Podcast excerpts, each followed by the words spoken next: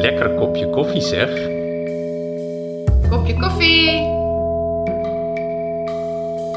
Ach, zullen we een kopje koffie drinken? Waar is mijn kopje koffie? Lekker. Een kopje koffie. Een kopje koffie? Lekker kopje koffie. Kopje koffie. Der niederländisch-flämische Bücherpodcast. Ja, der niederländisch-flämische Bücherpodcast, der brandneue Literaturpodcast, in dem wir uns mit niederländischen und flämischen Autorinnen und Autoren treffen, auf eine Tasse Kaffee oder was auch immer sie gerne trinken und mit ihnen über ihre neuen Bücher sprechen, in lockerer Folge, aber langfristig angelegt. Wir, das sind Bettina Baltschew und ich, Katharina Borchardt, im Wechsel. Und der erste Gast in dieser allerersten Folge ist der niederländische Autor Arnon Grünberg und der stellt jetzt gerade im Sommer 2021 seinen neuen Roman Besetzte Gebiete in Deutschland vor. Deswegen treffen wir uns zu diesem Gespräch auch in Köln, in den Räumen seines deutschen Verlags Kiepenheuer und Witsch. Guten Tag, Herr Grünberg. Guten Tag. Coffee Coffee heißt unser neuer Podcast. Wir trinken daher auch Kaffee, haben sogar vom Verlag hier sehr nett noch Kekse dazu bekommen. Herr Grünberg, trinken Sie gerne Kaffee? Und wenn ja, zu welchen Gelegenheiten? Ja, ich trinke, es hängt davon ab, aber jeden Morgen, äh, auch nach dem Abendessen eigentlich, habe ich die Gewohnheit, um zwei Espresso zu trinken. Ich kann gut schlafen auf, äh, mit Kaffee.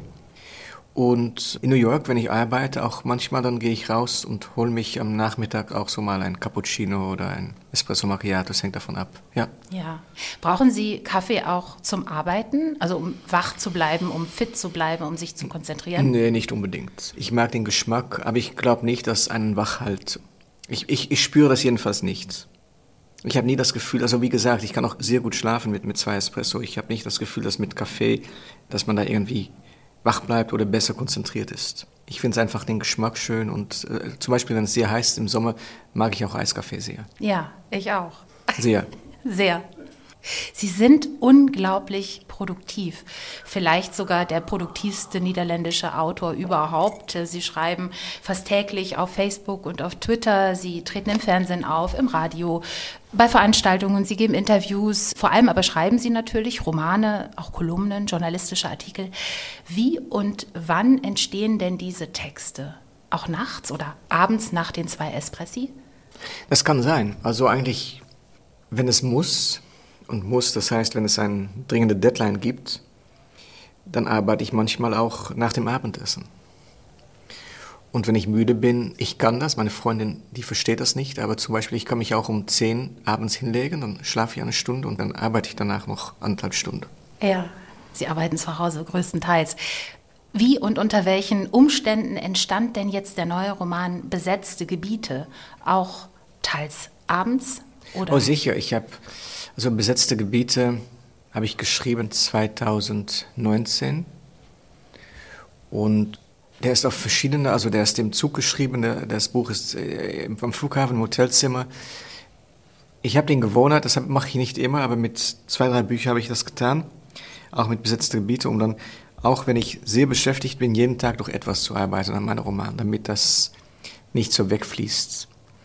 Es kann dann auch sein, dass ich manchmal nur 40 Minuten gearbeitet habe oder eine Stunde. Und das heißt auch, dass ich, wenn man jeden Tag arbeitet an einem gewissen Projekt, an einem gewissen Buch, und ich reise ja viel, das war ja noch vor Corona, also da habe ich noch viel mehr gereist als jetzt. Das heißt auch, dass man im Hotelzimmer arbeitet, dass man abends arbeitet, dass man, wenn man reist, muss man zwischendurch arbeiten. Und das, ähm, das habe ich gemacht. Aber da hin und wieder waren auch wieder große Teile, die ich in New York geschrieben habe. Einfach New York ist ja mein Zuhause, würde ich sagen. Und da gibt es doch eine Ruhe, die weniger da ist, als man reist. Und dass man auch noch andere Sachen macht. Zum Beispiel jetzt bin ich auf Lesereise, aber öfter reise ich ja auch, um äh, journalistische Sachen zu machen. Dann muss man einfach mit dem Zeit die Zeiten ausnutzen, die man hat. Ja, Sie sind bekannt dafür, auch äh, spektakuläre Recherchen zu machen, embedded zu sein, sowohl bei Soldaten in Afghanistan oder im Irak war das? Beide, beide. In beiden, in beiden Ländern beide sogar. Öfter, ja. ja, oder auch Ihre Exkursion ins Schlachthaus und das wird Stimmt. dann in journalistische Texte umgearbeitet. Ja, die sind jetzt auch gerade erschienen, gesammelt äh, für ein paar Monate in Holland. Schlachters und Psychiaters. Also ich fand das, ich, ich finde das für mich, für den Schriftsteller, der ich bin, ich finde das unheimlich wichtig, um diese Sachen zu machen und auch das weiterzumachen. Ja, Slachters and Psychiaters. Genau. Ja, Schlachter und Psychiater. Auch mit einem Psychiater sind Sie mitgelaufen für den Roman Besetzte Gebiete und auch für Muttermale, die gehören ja, ja zusammen. Ich sag kurz, worum es geht und dann haben wir den Erzählbogen auch. Also der Roman äh, Besetzte Gebiete, der schließt ja an den Vorgänger Muttermale an. Ähm, man kann jeden der beiden Romane für sich lesen. Man kann ihn aber auch eben als Doppelroman lesen. Verbindendes Glied ist die Hauptfigur Otto Kaduke. Das ist ein Psychiater, Psychiater in Amsterdam, jüdischer Herkunft, wie sie selbst auch. In Muttermale erzählen sie, wie er zu Hause wieder einzieht, um seine hochbetagte Mutter zu pflegen. Die ist aber, wie sich dann nach und nach herausstellt, merkt der Leser dann eben auch nach und nach, ist eigentlich der Vater, der sich aber nach dem Tod seiner Frau aus Trauer so ein bisschen in seine Frau verwandelt, ihre Sachen trägt, Perücke trägt und so weiter. Und in die häusliche Pflege bindet dieser Otto Kaduke eine Patientin ein, eine labile Patientin, suizidgefährdete Patientin, die aber durch diesen Pflegejob quasi wieder stabilisiert wird. Kaduke nennt das eine alternative Therapie. Das war Muttermale. Und da schließt jetzt direkt besetzte Gebiete der neue Roman an. Michette, äh, diese Patientin, ähm, soll wieder auf eigenen Füßen stehen, was sie sehr wütend macht. Und sie beginnt dann eine Art Rachefeldzug gegen den armen Kaduke, der es doch eigentlich so gut gemeint hat. Es erscheint ein Buch über die Geschichte dieser alternativen Therapie und da ist dann schnell vom Missbrauch die Rede und das wird so eine Art Rufmordkampagne im MeToo-Kontext. In der Folge dieser Kampagne verliert Kaduke seinen Job, seine Reputation, verlässt mit seinem Vater Amsterdam und zieht in die besetzten Gebiete nach Israel. So, das ist der große Handlungsbogen. Das ist eine ziemlich wüste Geschichte, finde ich. Auch ein bisschen surreal. Ja, auch surreal oder für Sie sehr realitätsnah? Das Surreale ist ja realitätsnah, würde ich sagen. Das Absurde ist, steckt tief in unserer Wirklichkeit. Ich finde, es ist da und in fast all meinen Büchern, glaube ich, steckt eine gewisse Absurdität. Die Absurdität hängt eigentlich damit zusammen auch, dass ich glaube, ein Schriftsteller ist auch jemand, der Wahrheit sucht. Wie groß und unmöglich das Wort sich auch anhört, ich glaube, darum geht es auch. Oder darum geht es nicht, vielleicht nicht auch, darum geht es immer. Das ist vielleicht ein, ein großer Bestandteil und eine große Aufgabe von Literatur. Welche Wahrheit haben Sie in äh, Muttermale und besetzte Gebiete gesucht? Also ich glaube, in besetzte Gebiete würde ich sagen, ging es für mich um die Auseinandersetzung zwischen Karaoke und Anat. Und wenn ich das persönlich machen möchte, und das kann ich auch, obwohl die Figuren nicht eins und eins, ich bin nicht Karaoke und Anat ist nicht meine Schwester, aber es steckt einiges von meiner Schwester in Anat. Und ähm, das ist ja auch kein Geheimnis. Meine Schwester lebt in so einer Siedlung wie Anat und hat gewisse Ansichten, die Anat auch hat. Und für mich ging es um diesen Zusammenstoß, um diese verschiedenen Arten, das Leben zu sehen, um die verschiedenen Arten mit eigener Identität und darum mit, immer auch mit der Identität von anderen umzugehen. Und ich habe versucht eigentlich, um eine Figur wie Anat zu verstehen und sie auch so darzustellen, dass der Leser das versteht, obwohl er vielleicht am Anfang, wie ich auch, wie Karaoke selber auch, meint, mit so einer Figur, mit so einem Mensch, mit so einer Frau habe ich eigentlich wenig gemeint. Wie kann man, wie kann man die Welt so ansehen? Ja, Anat ist, das muss man vielleicht noch kurz erklären, die Frau, in die sich Kadoke verliebt. Die kommt kurz bei ihm vorbei zu Besuch. Da hören wir auch gleich noch eine Lesepassage zu und stellt sich eigentlich vor als eine weit entfernte Cousine, die sie auch ist, aber er verliebt sich eben auch ja. in sie, ja. Aber Sie sagen jetzt Schwester. Das ist so ein bisschen beides eigentlich. Es ist ein familiäres Verhältnis und. Meine Schwester, ich, ich habe nur gemeint, meine Schwester war ein Modell für, für Anat. Sie ist mhm. nicht so. Ähm, sie ist ein, ein, ja, sonst wäre auch ein, ein Heirat unmöglich. Sie ist keine Schwester, sie ist wirklich ein ferne, ferne, ferne, ferne Verwandte. Es geht nur darum, die Tatsache, dass er verliebt sich ja auch, weil er kein Wahl hatte, würde ich sagen. Es, sein Leben ist unmöglich geworden in Holland. Er ist ein Paria geworden, er ist ein gefallener Mann. Er meint, er hat keine Wahl und ich glaube, diese Verliebtheit, und das ist ja öfter auch mit es geht ja auch um das Zeitpunkt. Man verliebt sich in einen Menschen, aber der Zeitpunkt soll auch gut sein. Sonst wäre es vielleicht ganz anders ausgegangen. Und für ihn ist der Zeit gut. Sie ist da, sie steht vor der Tür und gerade das ist, was er eigentlich braucht. Obwohl er am Anfang meint, was soll ich mit dieser Frau? Wann, wann verschwindet sie wieder aus meinem Haus? Aber da gibt es, und das ist ja auch mit Anziehungskraft öfter, dass das, was auch einen anekelt, ist vielleicht zu groß, aber auch was einen nicht so sympathisch findet, was, was, man, was man eigentlich schwierig findet, ist auch gerade das, was fasziniert. Und ich glaube, das geschieht auch zwischen die zwei, also erst bei Karaoke, aber später dann auch aus praktischen Gründen bei dieser Anat. Und daraus kommt ein Heirat, der einerseits wirklich sehr praktisch gedacht ist. Sie nennt es auch ein Heirat ohne Liebe. Aber wie wir sehen, würde ich sagen, also so sehe ich das als Schriftsteller jedenfalls, steckt da doch mehr Liebe drin, auch von ihrer Seite, als sie am Anfang behauptet hat. Wie die beiden sich äh, kennenlernen, das hören wir mal in einer ersten Lesepassage. Anat kommt vorbei, überraschend. Sie ist auf dem Weg von einem Mathematikkongress in London zurück nach Israel, macht Station in den Niederlanden und besucht da ihren weit, weit, weit entfernten Cousin, steht plötzlich vor der Tür und wir hören es auf Niederländisch kurz und dann ja. auch noch auf Deutsch. Ähm, die deutsche Passage übernimmt der Schauspieler Matthias Friedrich. Anat zit op een kruk in de keuken. Keurig aangekleed, een sweater met een capuchon, een wijde rok van spijkerstof. Voor haar staat een pot vers gezette koffie. Kennelijk had ze zekerheidshalve wat kleren in die rugzak van haar gestopt. Ik eet kosher, zegt ze, dus ik kan hier niet eten, maar ik heb koffie voor ons gezet. Ze schenkt Kadoké in zichzelf in, alsof ze op hem gewacht heeft. Ik vermoed dat je koffie zwaar drinkt, zegt ze. Vroeger zou ik hier ook geen koffie hebben gedronken, maar ik ben minder streng geworden. Hij schudt zijn hoofd. Ik gebruik suiker en het is hier min of meer kosher. Moeder stelde prijs op kosher eten, vader ging daarin mee. Het kosher eten was zijn noodlot dat hij accepteerde, zoals een ander een houten been accepteert. Het is hier niet echt kosher, zegt ze resoluut. Voor mij niet. Dus ik kan hier niet eten, maar dat geeft niet. Mag ik tot vanmiddag blijven? Ik ga vanochtend naar het museum en dan kan ik misschien vanmiddag nog vader zien. Ik zou zo graag met hem over het verleden praten. Het verleden houdt me zo bezig. Hoe laat ben jij terug van je werk? Ze drinkt haar koffie zoals ze praat. Kleine, kordate slokjes. Anat sitzt auf einem Hocker in der Küche, komplett angezogen. Ein Kapuzenshirt, ein weiter Rock aus Jeansstoff, vor ihr ein Becher mit frischem Kaffee. Offenbar hatte sie sicherheitshalber ein paar Kleidungsstücke in ihrem Rucksack gepackt. Ich esse koscher, erklärt sie. Ich kann hier nicht essen. Aber ich habe uns einen Kaffee gekocht. Sie schenkt Kadoke und sich ein, als habe sie auf ihn gewartet. Ich nehme an, du trinkst deinen Kaffee schwarz, sagt sie. Früher hätte ich hier auch keinen Kaffee getrunken, aber jetzt bin ich weniger streng.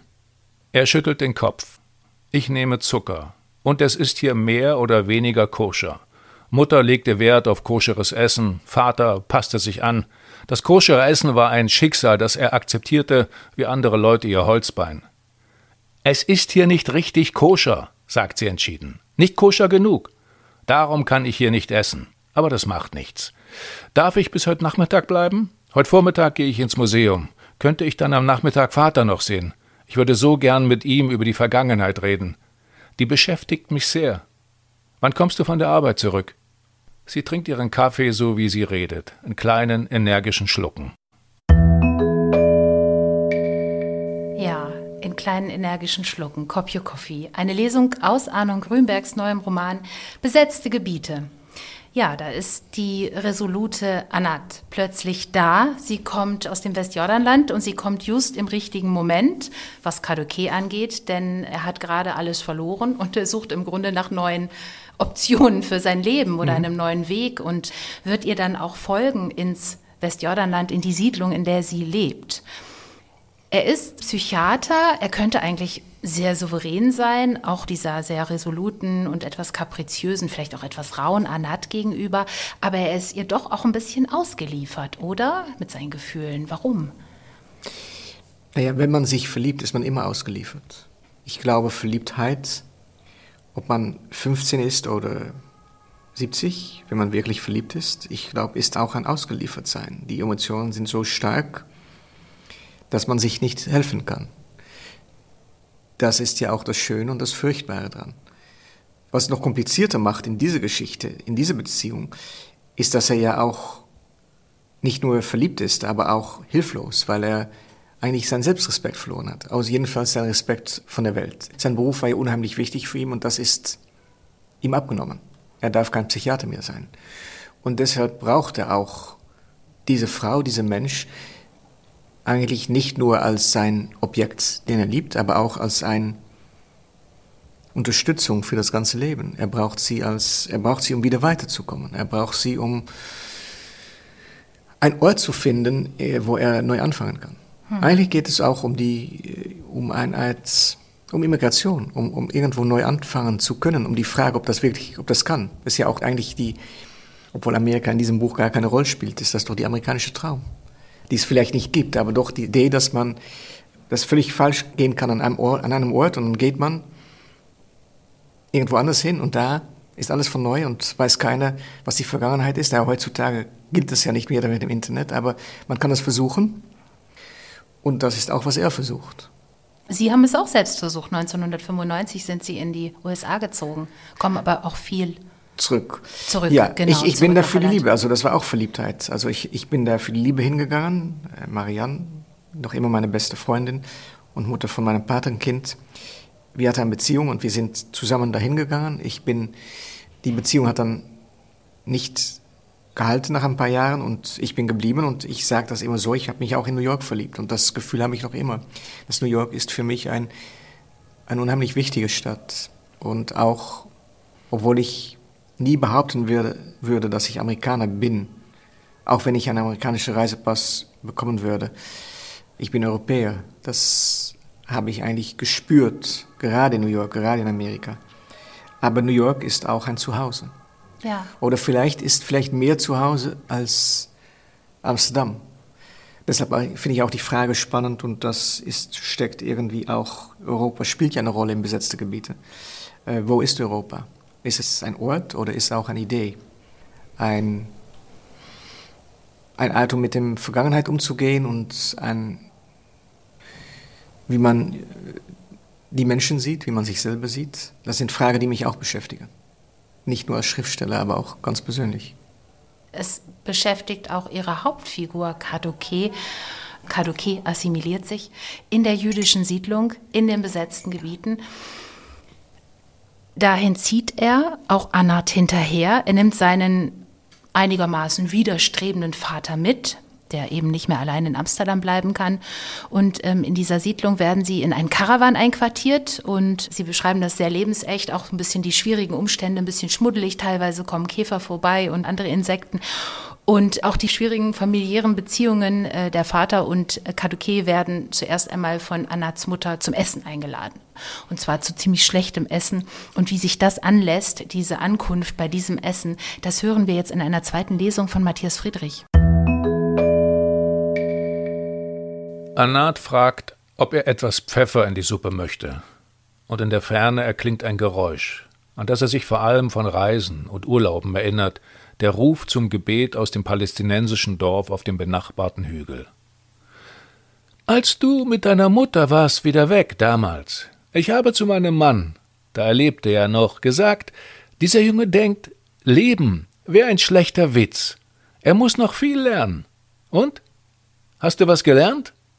Sie schaut ihn an, als erwarte sie nunmehr die Antwort, die er erlauben würde, ihn doch in die Arme zu schließen. Kadoke schüttelt den Kopf schiebt die halbvolle Suppentasse von sich und sagt Es gab eine Zeit, da meinten Leute, ich hätte Humor. Aber ein schlechter Witz war das Leben, für mich nie. Es ist so viel mehr. Einen Moment hat er das Bedürfnis, Anats Mutter den wahren Grund für sein Kommen zu nennen. Ihre Tochter. Sie haben eine so reizende Tochter, beginnt er, was nicht genau das ist, was er sagen wollte, was das Gespräch aber immerhin zu Anat überleitet. Geschieden, sagt die Mutter. Schon seit Jahren geschieden. Ich mach mir Sorgen. Sie hatte schlechte Ehe. Aber ich habe immer gesagt, besser schlechte Ehe als überhaupt keine Ehe. Und was ist überhaupt schlechte Ehe? Ein bisschen Elend gibt's überall. Wer erträgt keinen Schmerz, darf nicht heiraten. Er hat mich geschlagen, Mama. Er hat dich geschlagen, weil du hast keine Kinder gekriegt. Er wollte welche, du wolltest welche, aber kamen keine. Da ist er durchgedreht. Dabei war er sonst herzensguter Mann. Aufbrausend, aber sonst herzensgut. Jetzt sie hat niemand, nur Mathematik. Ihre Statistik, Ihre Wahrscheinlichkeitsrechnung. Davon kriegt man keine Kinder. Mit Wahrscheinlichkeitsrechnung wirst du Problem mit Einsamkeit nicht lösen. Kadoki rührt noch etwas in seiner Suppe. Er kann wirklich nicht mehr. Und Vater starrt vor sich hin, als gehöre er nicht dazu. Er distanziert sich von dieser Mahlzeit, dieser Küche, dieser Siedlung. Er hat mich geschlagen, Mama. Das weißt du genauso gut wie ich wo in der Tora steht, dass man seine Frau schlagen darf. Anats Mutter steht auf. Kadoke denkt, dass nun endlich das Schmorfleisch auf den Tisch kommt, aber sie fängt an zu singen, ein altes jiddisches Lied. Dann rührt sie in einem Topf und knallt eine undefinierbare Substanz auf Teller aus Plastik. Die Farben Grau, Grün und Braun laufen durcheinander, die Masse ist sämig, erinnert an Kartoffelpüree, nur etwas dicker. Warum isst sie von Plastiktellern? fragt Kadoke. Meine Mutter findet das praktischer, antwortet Anat. Ihre Mutter tut jedem eine gewaltige Portion auf und sagt ein paar Mal: Nach so einer Reise, ihr habt bestimmt Riesenhunger. Vater starrt bekümmert auf seinen Teller. Extra für euch. Chulent, echte polnische Spezialität für meine polnischen Juden. Entschuldigung, aber wir sind keine polnischen Juden, protestiert Kadoke. Ihr seid polnische Juden. Ich bin doch nicht völlig Mischugge. Wieder schaut sie ihn misstrauisch an, als verdächtige sie ihn erneut, ausschließlich hierher gekommen zu sein, um sie zu foppen und lächerlich zu machen. Wir sind wirklich keine polnischen Juden, wiederholt Kadoke und nimmt einen Löffel von dem Chulent. Er schmeckt reines Fett. Vor langer Zeit hatte er einmal Gans gegessen, und der Geschmack nach diesem Fett füllt bis in die entferntesten Winkel seinen Mund. Gans fragt er höflichkeitshalber. Ist da Gänsefleisch drin? Natürlich, antwortet Anats Mutter und beginnt zu strahlen. Ich dachte, ganz ihr werdet mögen, und ich hab mir abgelaufen die Hacken, um Gänsefleisch zu bekommen. Polnische Juden lieben Gans, die essen nichts anderes. Ich bin kein polnischer Jude, sagt Vater, nimmt einen großen Löffel Chulent und beginnt leise zu weinen. Kadoke versucht ihn zu trösten, doch das Essen und Anats Mutter erschweren die Versuche zu Trost und Zuwendung. Ja, kein leichtes Ankommen für Vater und Sohn da in den besetzten Gebieten. In dem neuen Roman von Arnon Grünberg. Herr Grünberg, Kaduke bekommt es hier erstmal mit der störrischen Anat zu tun und dann auch mit ihrer etwas grantigen Mutter.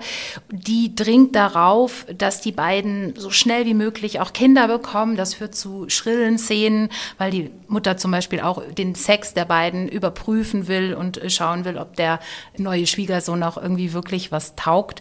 Das Thema Fortpflanzung ist überhaupt in dieser Siedlung beherrschend. Es geht immer darum, dass Kinder geboren werden ähm, und die Siedler singen und klatschen weil Anat nun endlich doch noch einen Mann abgekriegt hat. Das ist auch ziemlich skurril, komisch. Ich habe das Gefühl, eigentlich eines der wichtigsten Themen in diesem Roman oder auch in diesem Doppelroman ist das Thema Leben, Überleben, den Tod verhindern. Also man sieht es in dieser Fortpflanzungsthematik, aber auch darin, dass zum Beispiel Kadoke Michette vor dem Suizid retten wollte und auch der Vater die Mutter ja irgendwie retten wollte, indem er sich ihr anverwandelt hat. Ist das so eine richtige Vermutung oder was ist für Sie so der das ist, ne, ich finde, Kern? Der Leser hat ja oft auch recht. Ich meine, ähm, der Schriftsteller selber nicht immer der richtige Person ist, um seine Arbeit zu interpretieren. Ich würde das vielleicht, so wie Sie das sagen, selbst nie so gesagt haben. Und trotzdem glaube ich, dass Sie da eigentlich, dass das so sein kann. Ja, ich hatte das nie so formuliert. Also, dass den Tod so wichtig ist, vielleicht ja, das Überleben ist, dass den Tod verhindern, vielleicht haben die das auch etwas vergessen, ist ja auch ein Teil vom Leben.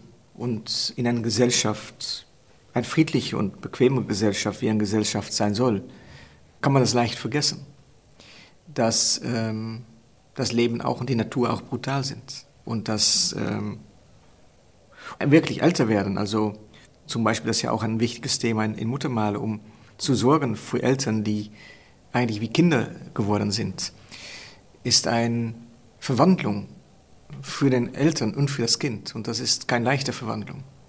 Da muss man sich plötzlich eine ganz neue Rolle angewöhnen.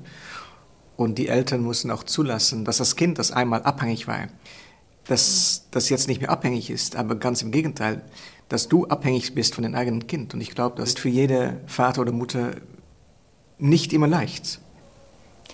Kadoke und sein Vater, die ziehen in die besetzten Gebiete und sie beschreiben, wie sich das Leben dann da entwickelt, wie sie sich hm, versuchen heimisch zu machen, wie das schwierig ist, äh, wie die Beziehung zu Anat schwierig ist, wie die Beziehung auch zu den anderen Siedlern nicht einfach ist und wie dann auch noch die Palästinenser ins Spiel kommen. Sie selbst haben eine Schwester, die dort lebt, haben Sie auch schon gesagt. Der Roman ist ML gewidmet, Manio Louise, das ist der Name Ihrer ja. Schwester, nehme ich an. Ja, genau, also sie lebt dort. Haben Sie selbst auch schon mal erwogen, nach Israel zu ziehen für immer? Sie kennen die besetzten Gebiete ja. Ich kenne die besetzten Gebiete. Ich, meine Schwester lebt seit 82 in Israel. Sie lebt schon lange in die besetzten Gebiete im Westjordanland. Sie hat auch in Gaza gelebt, als da noch Siedlungen waren. Nein, ich habe selbst nie den Bedürfnis gehabt, da zu leben. Ich bin anders als meine Schwester. Für mich spielt Religion auch eine ganz andere Rolle. Ich bin kein Antizionist, aber ich bin auch kein Zionist. Ich weiß auch nicht, was es bedeuten soll, das zu sein, wenn man nicht nach Israel geht. Nein, ich, ich, ich habe viele Bedürfnisse, aber diese habe ich nie gehabt. Aber nicht nur, weil meine Schwester da lebt, aber auch wegen die Vergangenheit von meinen Eltern und wegen meiner eigenen Identität ist Israel etwas, was mir beschäftigt. Ja, Ihre äh, Eltern, das muss man vielleicht kurz erklären, haben den Holocaust knapp überlebt. Sie kamen aus Deutschland. Ihre Mutter hat auch über ihre eigene Geschichte auch ein eigenes Buch geschrieben. Das heißt, ich denke oft an den Krieg, denn früher hatte ich dazu keine Zeit. Auch das ist im Verlag Kiepenheuer und Witsch erschienen. Ähm, also das muss man wissen. Ihre Eltern ja. sind Holocaust-Überlebende und deswegen ist das natürlich ein großes Thema Israel überhaupt für Sie. Irgendwie jüdische Identität, also ich bin, obwohl ich nicht wirklich religiös bin oder nicht, will ich das Teil von meiner Identität nicht verneinen, aber auch nicht wichtiger machen, als das ist. Und ich würde sagen, auch Identität ist auch immer was, was man nicht völlig selber bestimmt. Es geht ja auch um, wie man wahrgenommen wird. Und das war ich mich bewusst, glaube ich, ziemlich jung. Ja, und die Frage, wie man umgeht mit Israel, als wenn man auch irgendwie eine jüdische Identität hat, ist schon etwas, was mir beschäftigt. Obwohl ich nicht das Bedürfnis fühle, dahin zu gehen und da zu leben. Und ich glaube, dass es Zukunft gibt für, anders als Kadoke in diesem Buch, für äh, jüdische Menschen in Europa oder Amerika oder wo auch immer. Ja, da, da bin ich eher Optimist oder optimistisch geht zu weit, aber da bin ich nicht. Ich finde manchmal zu viel Pessimismus ist ja auch einfach, ist auch leicht. Kaduke geht nach Israel. Er hat äh, antisemitische Erfahrungen gemacht in den Niederlanden und misstraut Europa. Allerdings ist das Leben dann in den besetzten Gebieten auch nicht einfach und auch spannungsgeladen. Es taucht dann auch in der zweiten Hälfte des Romans noch ein Palästinenser auf, mit dem er eine Liebesbeziehung eingeht und das endet sehr schlimm, wir wollen nicht zu viel verraten. Also die Spannungen zwischen Israelis und Palästinensern spielen in diesem Roman auch eine wichtige Rolle. Der Roman heißt ja besetzte Gebiete, also er heißt jetzt nicht jüdische Siedlung oder neues Zuhause oder sowas wie mhm. gelobtes Land oder so, sondern es heißt wirklich besetzt. Auch darin steckt ein politisches Statement. Was wünschen Sie sich denn für dieses spannungsgeladene Israel mit seinen vielen Völkern? Ich glaube, man kann sich nur wünschen, aber das ist sehr weit weg, dass da ein Frieden kommt, der gerecht ist für jeder, der da lebt. Und da bin ich weniger optimistisch. Der letzte Krieg war nicht der letzte. Ich fürchte manchmal, dass ich eher sterbe, bevor es da wirklich einen Frieden gibt. Aber, aber wer weiß, also wir haben ja auch schon lange Frieden in Europa und das ist ja auch eigentlich ein, ein größeres Wunder, als wir jetzt das wahrnehmen. Und wenn das hier in Europa möglich ist, vielleicht auch an einem Tag im Nahen Osten. Ja, von diesen Spannungen, aber vielleicht auch von den Hoffnungen, die es für Israel und die Palästinenser gibt, lesen wir bestimmt in weiteren Romanen von Ihnen. Jetzt lesen wir erstmal Besetzte Gebiete. Den neuen Roman und den Folgeroman von Muttermale. Beide sind klasse übersetzt, finde ich, von Rainer Kersten. Erschienen im Verlag Kiepenheuer und Witsch. Anno Grünberg, ganz herzlichen Dank für das Gespräch. Ich bedanke mich. Und das war Kopje Coffee, der niederländisch-flämische Bücherpodcast von der Niederländischen Stiftung für Literatur in Amsterdam, von Flanders Literature in Antwerpen sowie der niederländischen Botschaft und der diplomatischen Vertretung von Flandern in Berlin. Zu hören auf www.letterenfonds.nl und überall da, wo es Podcasts gibt. Mein Name ist Katharina Borchert und in einem Monat trinken wir wieder eine Tasse Kaffee zusammen. Dann trifft Bettina Baltschew die niederländische Autorin Judith Fanto.